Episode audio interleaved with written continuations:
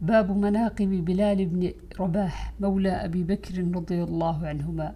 وقال النبي صلى الله عليه وسلم سمعت دفا عليك بين يدي في الجنة.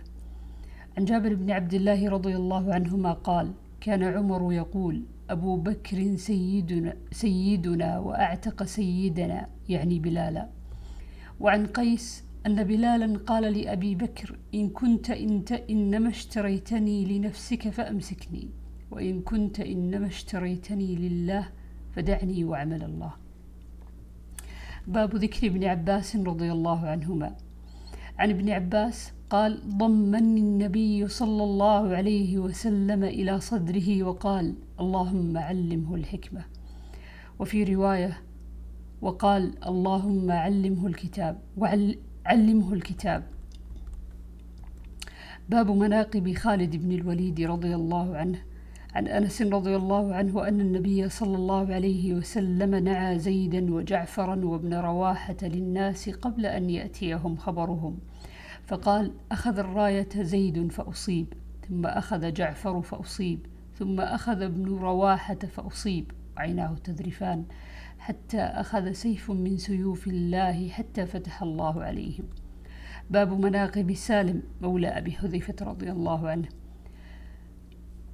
عن مسروق قال ذكر عبد الله عند عبد الله بن عمرو فقال ذاك رجل لا أزال أحب أحبه بعدما سمعت رسول الله صلى الله عليه وسلم يقول استقرئوا القرآن من أربعة من عبد الله بن مسعود فبدأ به. وسالم مولى أبي حذيفة وأبي بن كعب ومعاذ بن جبل. قال لا أدري بدأ بأبي أو بمعاذ. باب مناقب عبد الله بن مسعود رضي الله عنهما. عن عبد الله بن عمرو أن رسول قال إن رسول الله صلى الله عليه وسلم لم يكن فاحشا ولا متفحشا. وقال إن من أحبكم إلي أحسنكم أخلاقا. وقال استقرئوا القرآن من أربعة من عبد الله بن مسعود وسالم مولى أبي حذيفة وأبي بن كعب ومعاذ بن جبل. عن علقمة دخلت الشأم فصليت ركعتين فقلت اللهم يسر لي جليسا فرأيت شيخا مقبلا فلما دنا قلت أرجو أن يكون استجاب قال من أين أنت؟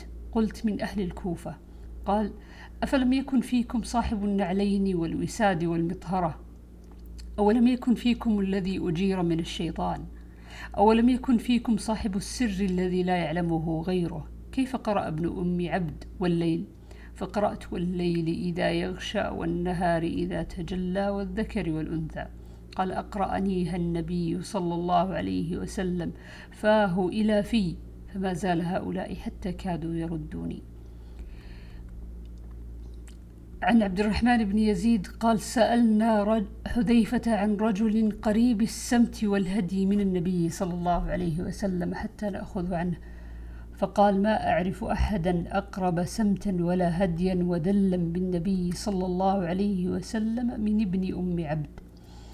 وعن أبي موسى الأشعري رضي الله عنه قال قدمت أنا وأخي من اليمن فمكثنا حينا ما نرى. إلا أن عبد الله بن مسعود رجل من أهل بيت النبي صلى الله عليه وسلم. لما نرى من دخوله ودخول أمه على النبي صلى الله عليه وسلم. باب ذكر معاوية رضي الله عنه.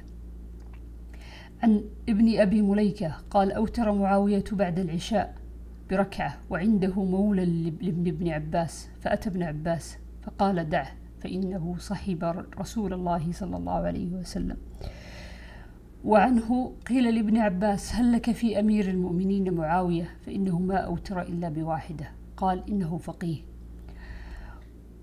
وعن معاوية رضي الله عنه قال إنكم لتصلون صلاة لقد صحبنا النبي صلى الله عليه وسلم فما رأيناه يصليها ولقد نهى عنهما يعني الركعتين بعد العصر. باب مناقب فاطمة عليها السلام. وقال النبي صلى الله عليه وسلم فاطمة سيدة نساء أهل الجنة. عن المسور بن مخرمة رضي الله عنهما أن رسول الله صلى الله عليه وسلم قال فاطمة بضعة, بضعة مني فمن أغضبها أغضبني. باب فضل عائشة رضي الله عنها. قال أبو سلمة إن عائشة رضي الله عنها قالت قال رسول الله صلى الله عليه وسلم يوما يا عائش هذا جبريل يقرئ يقرئك السلام. فقلت وعليك وعليه السلام ورحمة الله وبركاته ترى ما لا أرى. تريد رسول الله صلى الله عليه وسلم. عن أبي موسى الأشعري رضي الله عنه قال قال رسول الله صلى الله عليه وسلم كمل من الرجال كثير ولم يكمل من النساء إلا مريم بنت عمران وآسية امرأة فرعون. وفضل عائشة على النساء كفضل الثريد على سائر الطعام. وعن أنس بن مالك رضي الله عنه قال سمعت رسول الله صلى الله عليه وسلم يقول فضل عائشة على النساء كفضل الثريد على الطعام. وعن القاسم بن محمد أن عائشة اشتكت فجاء ابن عباس فقال يا أم المؤمنين تقدمين على فرط صدق على رسول الله صلى الله عليه وسلم وعلى أبي بكر. وعن أبي وائل قال لما بعث علي عمارا والحسن إلى الكوفة ليستنفرهم خطب عمار فقال إني لأعلم أنها زوجته في الدنيا والآخرة ولكن الله ابتلاكم لتتبعوه أو إياها.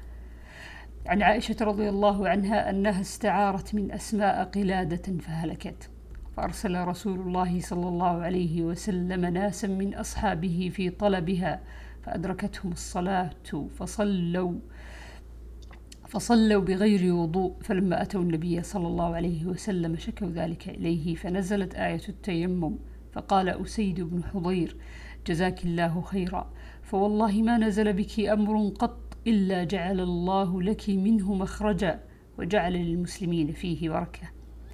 عن هشام عن أبيه أن رسول الله صلى الله عليه وسلم لما كان في مرضه جعل يدور في نسائه ويقول أين أنا غدا؟ أين أنا غدا؟ حرصا على بيت عائشة. قالت عائشة فلما كان يومي سكن. وعن هشام عن أبيه قال كان الناس يتحرون بهداياهم يوم عائشة. قالت عائشة فاجتمع صواحبي إلى أم سلمة فقلنا يا أم سلمة والله إن الناس يتحرون بهداياهم يوم عائشة وإنا نريد الخير كما تريده عائشة. فمري رسول الله صلى الله عليه وسلم أن يأمر الناس أن يهدوا إليه حيثما كان أو حيثما دار. قالت فذكرت ذلك أم سلمة للنبي صلى الله عليه وسلم. قالت فأعرض عني.